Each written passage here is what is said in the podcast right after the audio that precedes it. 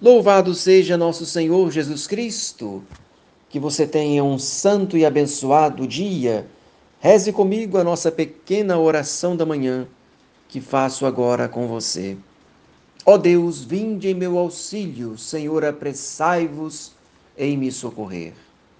Oremos, Senhor Deus onipotente, que nos fizestes chegar ao começo do dia, salvai-nos hoje com o vosso poder a fim de que no curso deste dia não nos deixemos cair em algum pecado, mas que sempre nossos pensamentos, palavras e ações se dirijam ao cumprimento de vossa justiça, por Cristo nosso Senhor. Amém.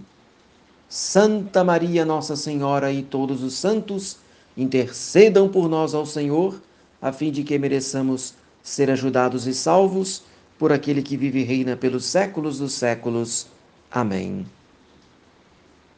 E nosso Senhor nos diz no Evangelho: Não vos inquieteis pela vossa vida, pensando no que ireis comer, nem pelo vosso corpo, pensando no que ireis vestir. Não é a vida mais do que o alimento e o corpo mais do que o vestido? Olhai para as aves do céu, não semeiam nem ceifam, nem recolhem em celeiros, e o vosso Pai Celestial as alimenta. Evangelho de São Mateus, capítulo 6.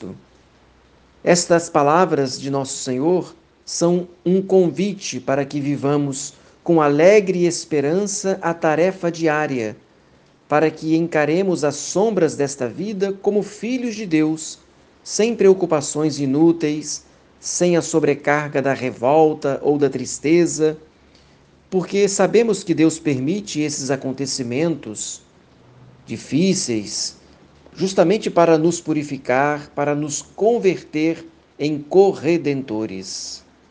Os padecimentos, a contradição, a doença, os contratempos devem servir-nos para crescer nas virtudes e para amar mais a Deus.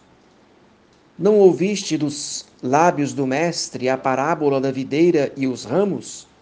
Consola-te ele te exige porque és ramo que dá fruto, e ele te poda para que dês mais fruto. É claro, dói esse cortar, esse arrancar. Mas depois que acontece a poda, quantos frutos maravilhosos Deus Nosso Senhor quer colher de nós. Que você tenha um santo dia, desça sobre você a bênção de Deus Todo-Poderoso, o Pai, o Filho e o Espírito Santo. Amém.